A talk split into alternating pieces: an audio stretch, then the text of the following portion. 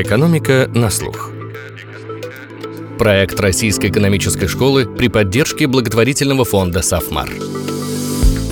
Есть большая такая загадка финансового рынка. Это так называемый equity premium puzzle. Это почему люди до сих пор инвестируют в облигации. Возьмем 500 успешных компаний, которые очень стабильные. И по ним достаточно большие э, проценты на акции. Люди все равно вкладывают деньги в облигации. Евгений Яковлев, профессор Российской экономической школы. Розничные инвестиции на российском рынке являются сверхрискованным действием. Для большинства людей, которые сегодня туда пришли, их ждут огромные разочарования. Павел Теплухин, генеральный партнер инвестбутика «Матрикс Капитал». Представьте, что вам предложили 5000 рублей сейчас или 7 через 3 месяца. Что вы выберете? Какое чувство будет сильнее? Радость от выигрыша или огорчение от проигрыша? Часто ли вы начинаете новую жизнь с понедельника? Копите ли на пенсию? Готовы ли вы клюнуть на наживку? Заплати сейчас, завтра будет дороже. Насколько важна для вас справедливость и понимаете ли вы, во сколько вам обходится эта тяга к справедливости? Часто ли вами манипулируют, используя ваши слабости, вашу иррациональность? Обо всем этом мы поговорим сегодня с профессором РЭШ Евгением Яковлевым. Иными словами, говорить мы будем будем про поведенческую экономику, про людей. А о том, насколько рационально и осознанно действуют люди на финансовых рынках, мы спросили Павла Теплухина, генерального партнера инвестбутика «Матрикс Капитал».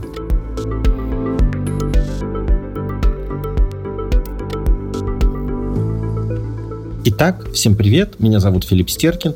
Евгений, вы-то постоянно сталкиваетесь, наверное, в работе со студентами с законами поведенческой экономики. Вам удается эти законы как-то использовать? Ну и, наверное, это вообще одна из главных задач преподавателя. Действительно, на самом деле, постоянно со студентами, как говорят студенты от сессии до сессии живут студенты весело. Ну, на самом деле у нас Рэш хорошие студенты, и не то чтобы были проблемы с экзаменами, а вот, например, с э, дипломом. Берешь студента, он очень умный, у него оценки одни пятерки. И тем не менее, когда дело доходит до диплома, студент не пишет. Студент пытается найти хорошую тему, пытается сделать по максимуму, пытается здесь быть лучше. И в итоге он прокрастинирует. Он на самом деле отметает средние темы, отметает хорошие темы. И получается, что где-нибудь так уже весной у него ничего нет. А в конце весны надо сдавать диплом. И тут, конечно, мы подключаемся, пытаемся просто сказать, что молодой человек, девушка, ну просто начните писать. Просто объясняем, что то, что вы делаете, это прокрастинация. Вы начнете писать, у вас будет диплом, за который вы все равно получите хорошую оценку. А потом вы уже когда-нибудь, может быть, вы получите лучший диплом в мире.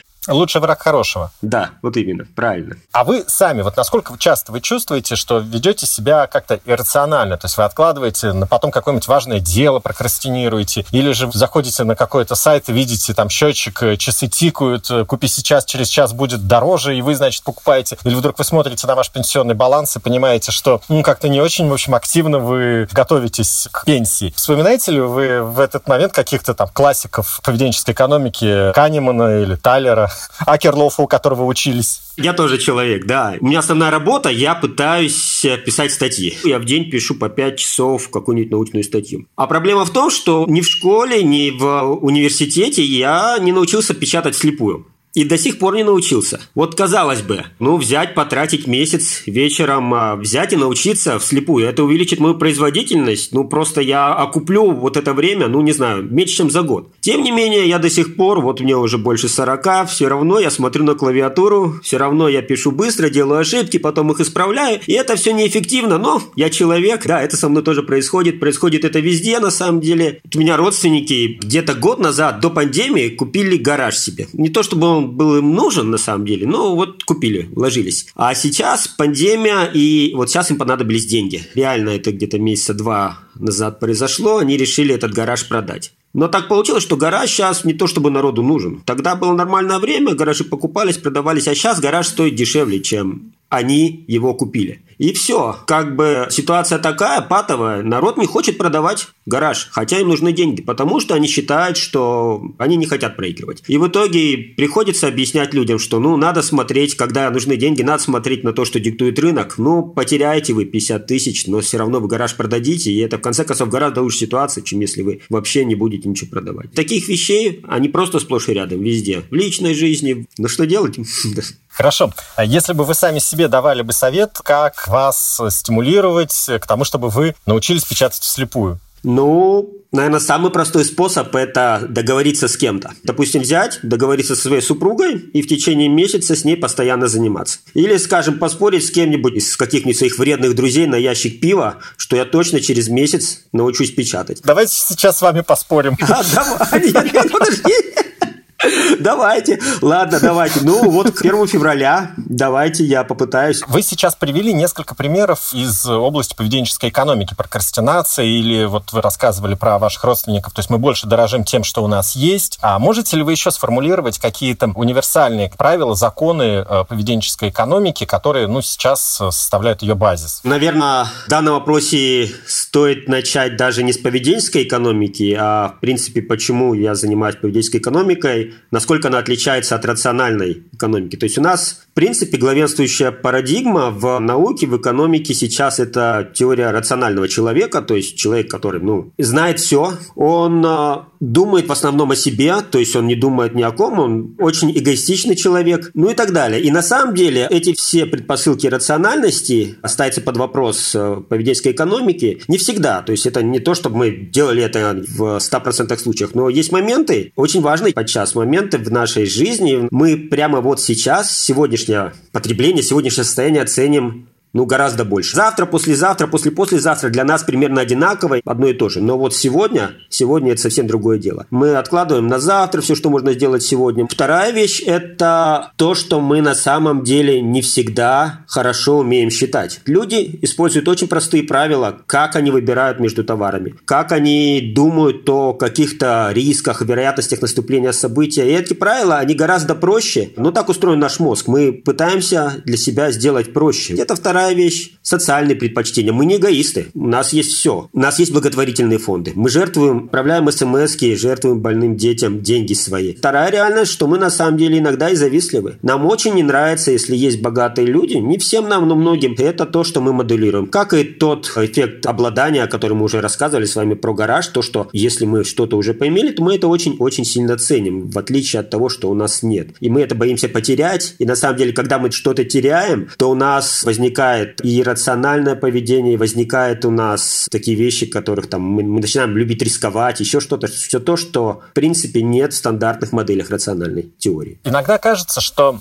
поведенческая экономика переводит на экономический язык какие-то просто абсолютно житейские истины. Гиперболическое дисконтирование – это лучше синица в руке, чем журавль в небе. Все мы можем ошибаться, лучше враг хорошего. Просто житейская мудрость. В чем тогда все-таки роль поведенческой экономики? Действительно так, да, в каком-то смысле. Что делают эти прописные истины? Они показывают нам, как мы реально размышляем, как мы живем, и стандартные вещи, которые происходят в нашей жизни. Просто что мы делаем в поведенческой экономике, мы пытаемся эти вещи формализовать каким-то образом, понять, предсказать поведение агентов, основываясь на вот этой формализации не очень рационального поведения. И сделать какие-то выводы, может быть, помочь политикам в какой-то степени или полисимейкерам. Приведу знаменитый эксперимент, который благодаря Нобелевскому лауреату Ричарду Тайлеру уже сейчас воплотился в жизнь в Америке. Америке. В Америке, скажем, тоже есть какая-то пенсия, которая вам дается по умолчанию, но большая часть пенсии это то, что вы накапливаете за свою жизнь, накопительная часть. Если посмотреть на Америку 20-25 а, лет назад, не так давно, в это время, когда вы приходите в фирму, заполняете все документы, страховку медицинскую заполняете, еще что-то, вы также заполняете ваш договор о том, сколько вы будете откладывать на пенсию. По факту, 20 лет назад господствовала так называемая рациональная точка зрения о том, что человеку вообще ничего не надо, просто расслабьтесь вообще, скажите ему, пусть он делает что угодно, вообще не напрягайтесь. И на самом деле, по факту, что было? Человек автоматом ставил 20 лет назад, без каких-то для себя издержек, ставил, что он не будет откладывать на пенсию. И получалось что? Получалось, что люди, даже зарабатывая сейчас хорошие деньги, они жили своей жизнью, они тратили эти деньги, и только лет через 20 начинали серьезно думать, что время-то идет, и пытаться что-то скопить. Но это уже было не то, время было упущено, и люди в старости жили гораздо, гораздо хуже, чем они могли бы быть. И что произошло, в том числе с тем, что наша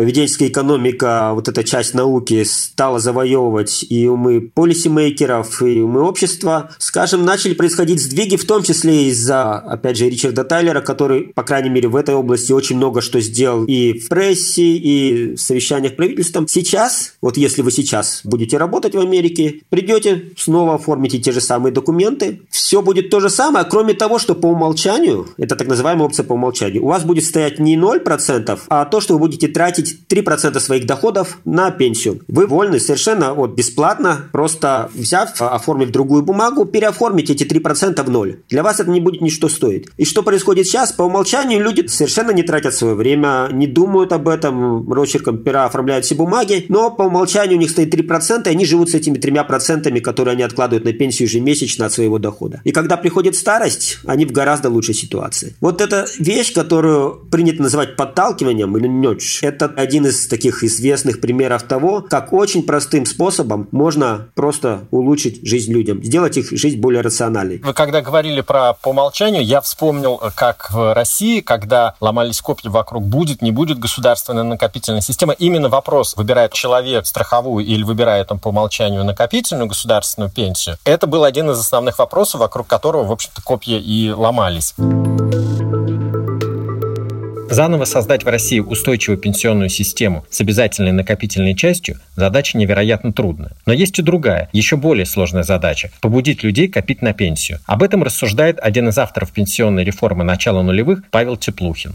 А когда речь идет о добровольном пенсионном обеспечении, когда люди должны самостоятельно принимать решения сверх отчислений, которые делаются с их ведома или без их ведома в э, пенсионные фонды, фонды социального страхования сегодня, задачка усложняется еще на один порядок. А, нужно сделать отчисления. Б, эти отчисления, по сути, съедают располагаемую часть дохода, которую ты привык тратить на текущее потребление. Я думаю, что придумать такую задачу на общенациональном уровне сегодня невозможно. Она не имеет решения. Сейчас для населения, которое находится под эмоциональным, финансовым, каким угодно давлением коронавируса, падающих реальных доходов, общего спада в экономике, связанного в том числе с циклическим спадом. То есть все, что мы наблюдали за последний год, все, что сфокусировалось в 2020 году, безусловно, давлеет на сознание. И в этих условиях предлагать населению принять решение о том, чтобы добровольно отчислить дополнительную часть заработка в пользу собственных же накоплений, это будет воспринято в штыки.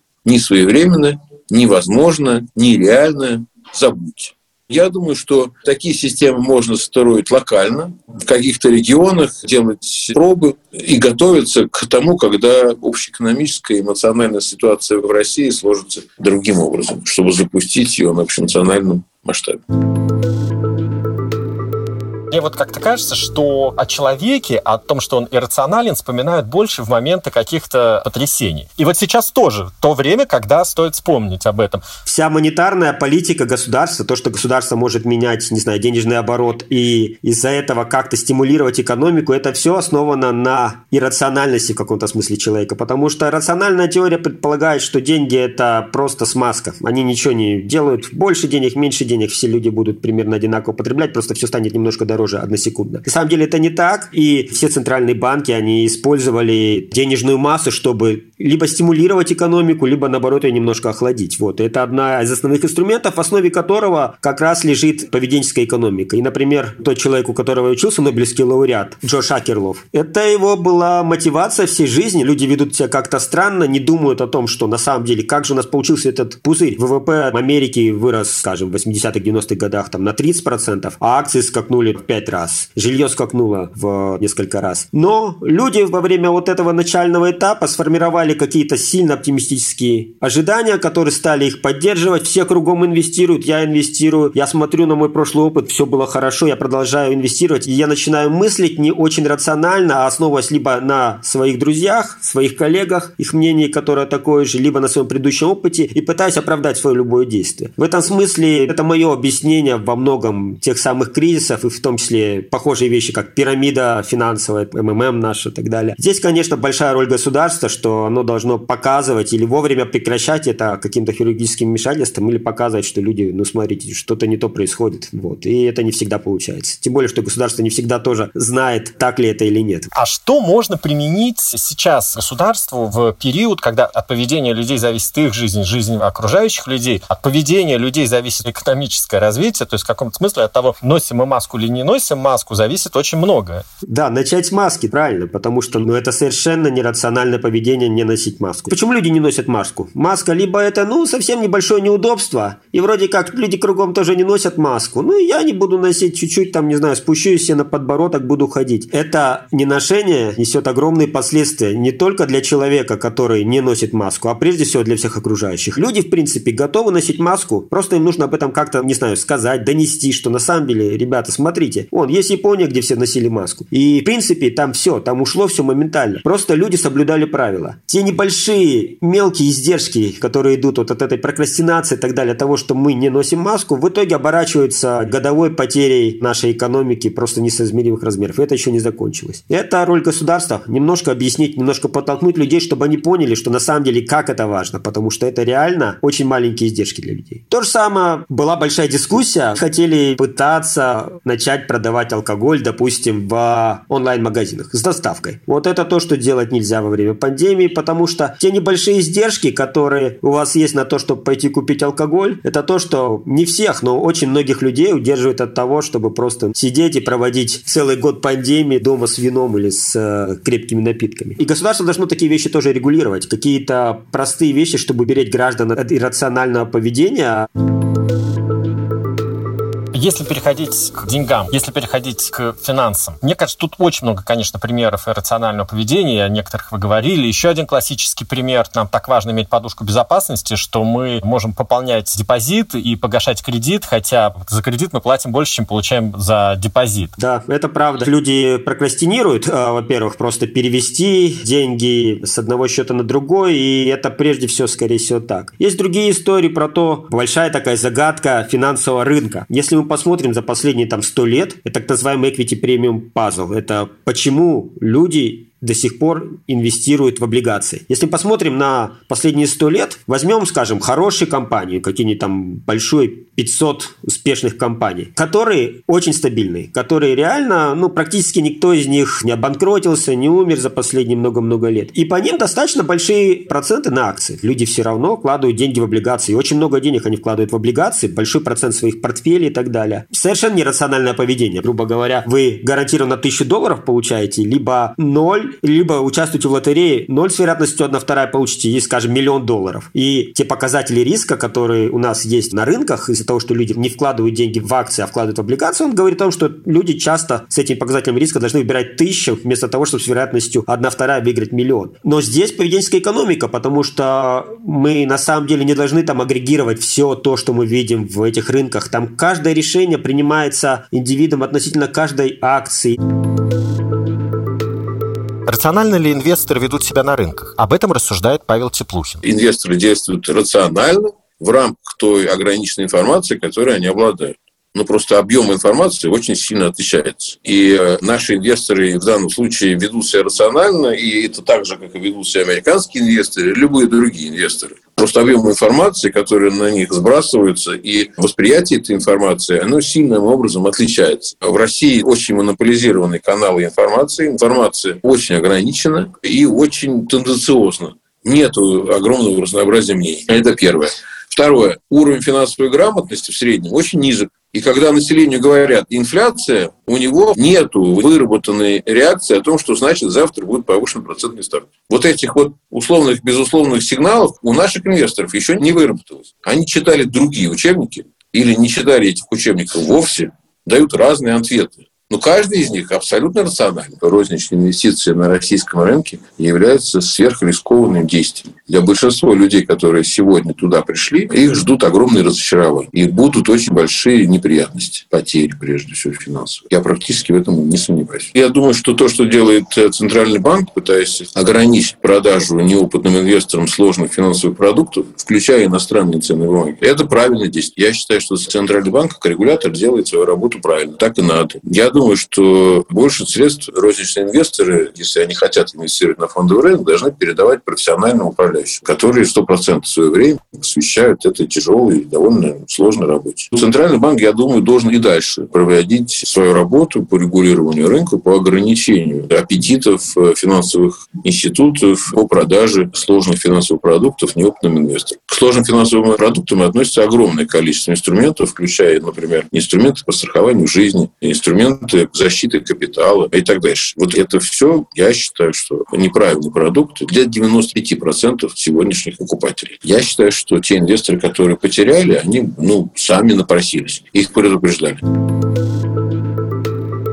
еще одна сфера, с которой мы сталкиваемся просто на каждом шагу, это сфера маркетинга, где законы поведенческой экономики работают быстро, здесь, сейчас. В маркетинге много этих историй, потому что каждый раз идете в магазин, каждый раз видите, что вот этот товар два раза, скидка в два раза у него. Я вот, допустим, думал о том, купить дачу или нет, начал ходить на сайты компаний, которые строят дома. И у них вот уже год как стандартная история. У нас скидка в два раза, и эта скидка через месяц закончится, она не кончается. В Amazon заходите, у вас всегда есть такая штука, как купить со скидкой, называется это ребейт, какой-нибудь товар типа дорогого, ну, фотоаппарат Canon за 1000 долларов, и у вас будет скидка 50 долларов. Но проблема в том, что эту скидку вы получите, то есть у вас товар дешевле рыночной цены на 50 долларов, но эту скидку вы получите только, когда вы получите этот товар, вам придет купон, вы его должны отослать обратно, а потом вам перечислят деньги на счет. Люди, когда покупают этот фотоаппарат, они думают не о цене 1000, они уже думают, что цена 950 долларов. Реально они думают, думают, что нет, эту скидку получат, и они выбирают этот товар. Но приходит время, приходит их фотоаппарат, они фотоют, а вот до почты дойти как-то время не остается, и в итоге эта скидка остается в кармане у продавца. Таких историй много, вы заходите в другую большую место там в интернет, не Amazon, а в eBay, и покупаете какой-нибудь DVD-диск за, там, не знаю, 1 цент. Вы довольны, вы его купили, а почему он 1 цент стоит? А потому что посылка к вам стоит 10 долларов. Люди не смотрят, не обращают внимания, хотя это есть есть на той же страничке, вам нужно кликнуть в одно место стоимость посылки вам этого DVD-диска. Вам потребуется секунд 10, чтобы понять, сколько будет суммарно стоимость, но вы этого не делаете, вы кликаете, покупаете, и в итоге покупаете на пару долларов дороже, если вы купили его за 8 долларов, но бесплатную посылку. Таких историй полно. Да, маркетологи, они одни из тех действительно людей, которые хорошо на этом зарабатывают деньги, и которые знают, как это делать. Весной, во время локдауна, я в одной из электронных библиотек увидел очень там срочную распродажу очень большого количества хороших книг по истории искусства и решил воспользоваться, быстро-быстро купить для дочери, потому что там часы тикали, вот я купил с большой скидкой. И уже купив, я вдруг вспомнил, что я подписан и каждый месяц плачу за одну очень хорошую электронную библиотеку. Я заглянул туда, и у меня все эти книги в этой библиотеке есть. Да, надо сделать сейчас. И вот эти скидки постоянные, когда какие-то сезоны. Да, черная пятница, куда люди ломятся, а на самом деле не очень понятно, насколько там так и есть. Люди, конечно, учатся учатся, но не всегда и не до конца. И все равно эти вещи до сих пор существуют, они работают. На нас обрушивается со стороны маркетинга, со стороны продавцов, обрушивается гигантский поток информации. Этот поток информации, он как-то не отпугивает, наоборот, не является ли он неким стопером таким, который нам не позволяет что-то покупать? Действительно, если честно, люди боятся большого выбора. То есть в каком-то смысле в Советском Союзе было гораздо проще, когда у вас есть 2-3 товара, вы из них покупаете. Люди боятся, люди ограждаются ограждают себя от этого. Люди как-то пытаются упростить себе жизнь. Да?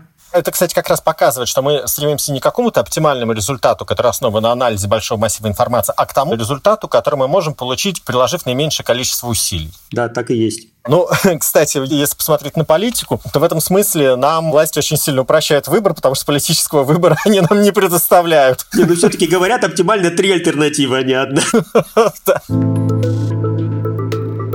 Очень интересная тема – это поведенческая экономика на рынке труда, там, где нужно управлять людьми. И здесь э, люди ведут себя очень часто абсолютно иррациональным образом. Человек, который, например, ему кажется, что он недооценен в деньгах, и он начинает работать хуже, вместо того, чтобы, ну, либо уходить, либо начать работать лучше, получать э, больше денег. Да, это действительно так. И да, я могу сказать, что есть много интересных примеров о том, как это все происходит. Есть стандартная вещь, допустим. Стандартный вопрос, ну нужно ли в фирме открывать зарплаты? Делать зарплаты любого работника видимы для всех других. На самом деле, ответ поведенческой экономики, что нет, так в принципе не стоит делать. Потому что что произойдет? Действительно, те, кто будут получать в среднем больше, и они это увидят, ну да, они будут как бы хорошо работать, чуть-чуть, может быть, лучше, чем они работали раньше. Но вот что произойдет точно, это те люди, которые поймут, что они там в среднем меньше получают, будут думать, что они недооценены. И для них это гораздо больший отрицательный шок, чем те плюсы, которые получили те, кто чуть-чуть выше. Они будут просто переставать работать, да. То есть они на самом деле, есть примеры, да где угодно. В калифорнийских университетах открыли зарплаты, так как это государственные университеты, открыли зарплаты всех профессоров. Было сделано очень много различных опросов, и там было просто очевидно, что на самом деле те, кто много получал, ну окей, открыли, открыли, а те, кто получал не так много, они стали недовольны жизнью, они на самом деле стали думать об уходе из этих университетов. И таких примеров просто полно. Там люди начинают делать плохого качества автомобили, шины, когда они чувствуют, что им зарплату давно не повышали. Люди, да везде. Да, здесь действительно фирмам нужно понимать. Это одна из больших проблем в экономике труда, как устанавливать зарплату. Почему люди, которые много получали, потом очень долго пытаются найти работу, если они вдруг были волей судеб уволены, что они думают, что вот та зарплата, которая у них была, это на самом деле именно та зарплата, которая им нужна, и они такую зарплату найти не могут, а спускаться ниже они тоже не хотят, потому что для них это очень и очень неприятно работать за меньшую зарплату. Как и то, что на самом деле понижать зарплату во время кризисов, это не всегда так очевидно правильное решение, потому что люди будут очень сильно, даже если не понимают, недовольны. Если вы... То есть снижается резко производительность из-за этого? Да, недовольны в том смысле, что и для фирмы это будет плохо, что снижается резко производительность. Ориентируемся на наших коллег, ориентируемся на наш круг, когда мы думаем о зарплате. Например, есть такой факт, что люди, которые приехали не из Москвы в Москву, они, в принципе, гораздо более довольны зарплатой более производительны, просто потому что они сравнивают себя еще дополнительно со своими друзьями и коллегами из регионов, где получают гораздо меньшую зарплату. И вот это сравнение, то, что они выше, дает им дополнительный как бы просто мотивацию и положительные какие-то вещи, и они не теряют производительность. Люди сравнивают сначала свою зарплату, придя в компанию с э, зарплатой средней по рынку, а потом они больше уже сравнивают зарплаты своих коллег. Скорее всего, так и есть. В итоге, да. Ну вот, если они знают зарплату своих коллег, да, действительно так. Здесь, да, относительный рост или, допустим, если вы очень долго не растете, это очень может сильно привести к падению производительности. Есть другой пример, как играют фирмы с а, сотрудниками. Какие другие поведенческие аспекты своих сотрудников они используют, чтобы, ну, не знаю, заманить его или заставить работать. Часто фирмы используют какие-то маркетинговые ходы, я бы так сказал. Вот один из них произошел со мной, когда я закончил аспирантуру и поступал на работу. У меня было несколько предложений о работе, в том числе РЭШ. Еще я ездил в Прагу недалеко. И там мне предложили другой контракт. Тоже дали контракт, но предложили контракт, который был меньше в зарплате начальной рэшевской зарплаты. Однако там было так. Ну вот, публикуешься в лучших журналах, даем тебе там 20 тысяч, 30 тысяч за каждую публикацию. И, в принципе, ты, если так подумать, можешь заработать гораздо больше, чем ты заработаешь в любом вузе, в том числе и в РЭШ. Есть примеры, когда люди на это покупаются. Опять же, это так называемый слишком большая самоуверенность. Люди думают, что да, я смогу это сделать. Люди подписывают этот контракт. Есть такая история про работников, водителей грузовиков, траков. Либо вы берете какой-то стандартный, более-менее средний по рынку зарплату и ездите себе спокойно. Либо вам фирма предлагает другой контракт. Получаете вы чуть меньше рыночной на треть зарплаты. Но если вы наездите 200 тысяч миль, 300 тысяч километров, что в принципе 10% или 5% водителей делают, то мы вам даем такой бонус, который где-то в полтора раза перекроет вашу зарплату. И многие люди, будучи чересчур самоуверенными, соглашаются на второй контракт, который им даст при их огромных усилиях лучшую зарплату заметно. Но, однако, из них, как правило, совсем-совсем маленькая часть наезжает эти деньги. А фирма в итоге выиграет, потому что почти все, кто согласился на меньшую зарплату, чересчур самоуверенные водители, они получат меньше. Другие варианты, как фирма, собственно, может предложить в условиях очень большой турбулентности очень маленькую зарплату, как это было у нас а, в 90-х. И люди не уходят с этой зарплаты, потому что они чересчур боятся риска. Вы приводили пример пример 90 когда люди боялись покинуть какое-то рабочее место, хотя оно не приносило результата, эта работа. Для России это вообще очень большая проблема, потому что у нас есть целые регионы, где нужно людей сдвигать с этого насиженного места каким-то образом. Что здесь может сделать государство? Ну, кроме того, что оно может вроде как предоставить какие-то лифты создать, как побудить людей, представим, что эти лифты есть, воспользоваться этими лифтами.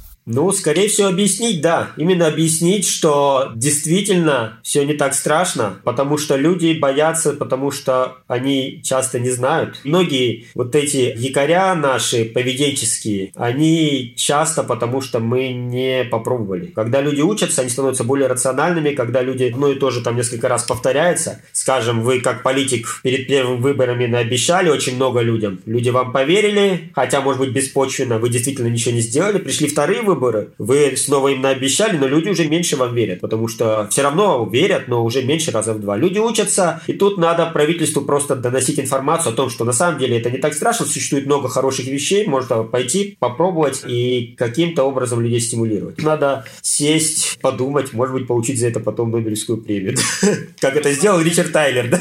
Люди боятся рисковать. Хорошо, а если их напугать еще сильнее? Окей, у вас есть выбор. Либо вы воспользуетесь этим социальным лифтом, но он должен быть, конечно же. Либо мы через три месяца перестаем поддерживать э, это предприятие, на котором вы работаете, и перестаем поддерживать, собственно, и, и вас. Пожалуйста. У вас есть там, ну, не три месяца, полгода. Да, наверное, это сработает.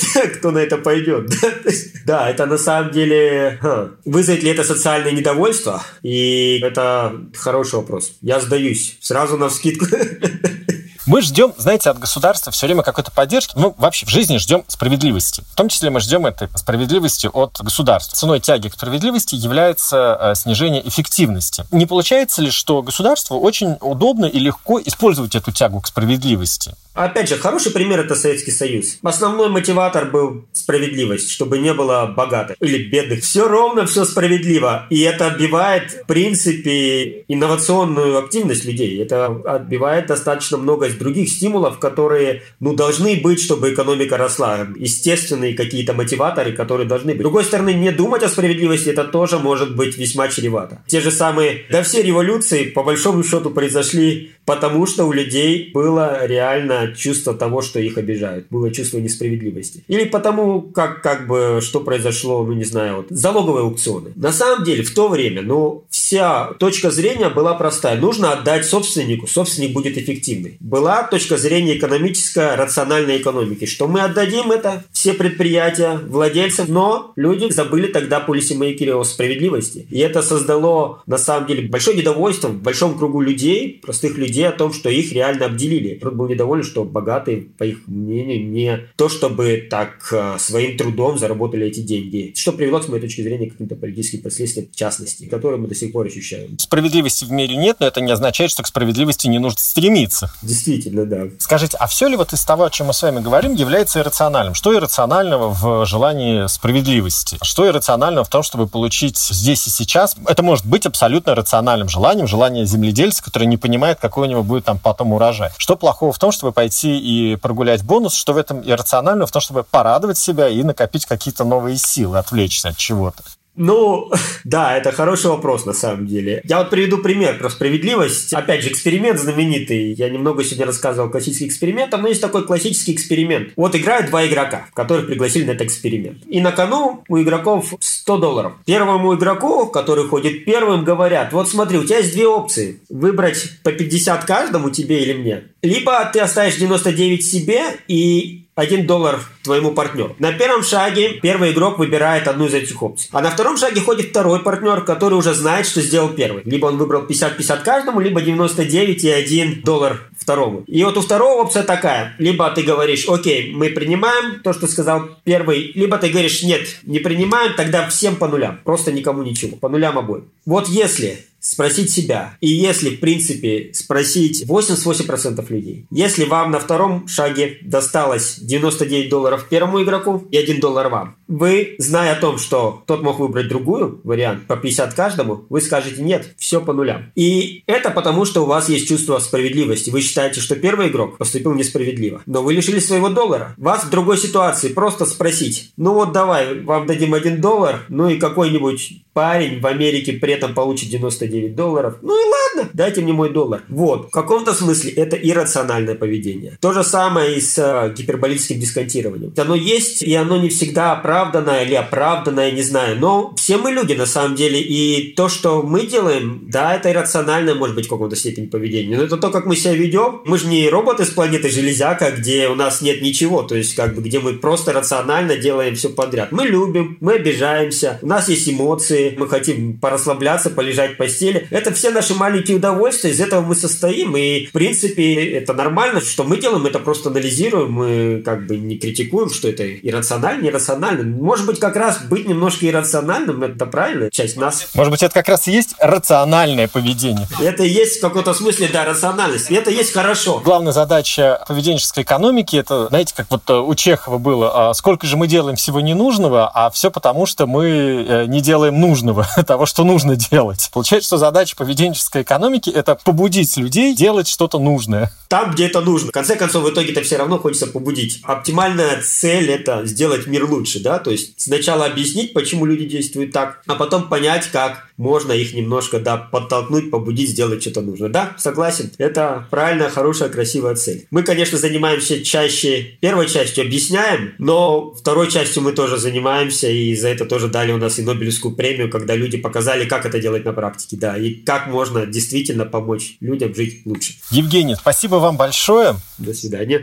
Ну что же, все мы люди. Мы не живем по эксельным таблицам и формулам. Нам свойственно ошибаться, завидовать, прокрастинировать, переоценивать свои силы и возможности. Этой иррациональностью пользуются политики, маркетологи, финансисты, наши работодатели и коллеги. А экономисты стремятся разъяснить, как использовать наши поведенческие особенности во благо. К сожалению, прислушиваются к ним больше в моменты кризисов, когда рациональные модели и формулы дают сбой.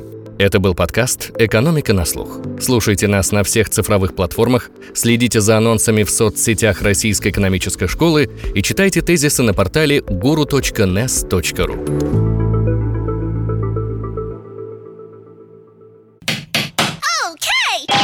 Сделано в CM Records. cmrecords.ru. Любая озвучка.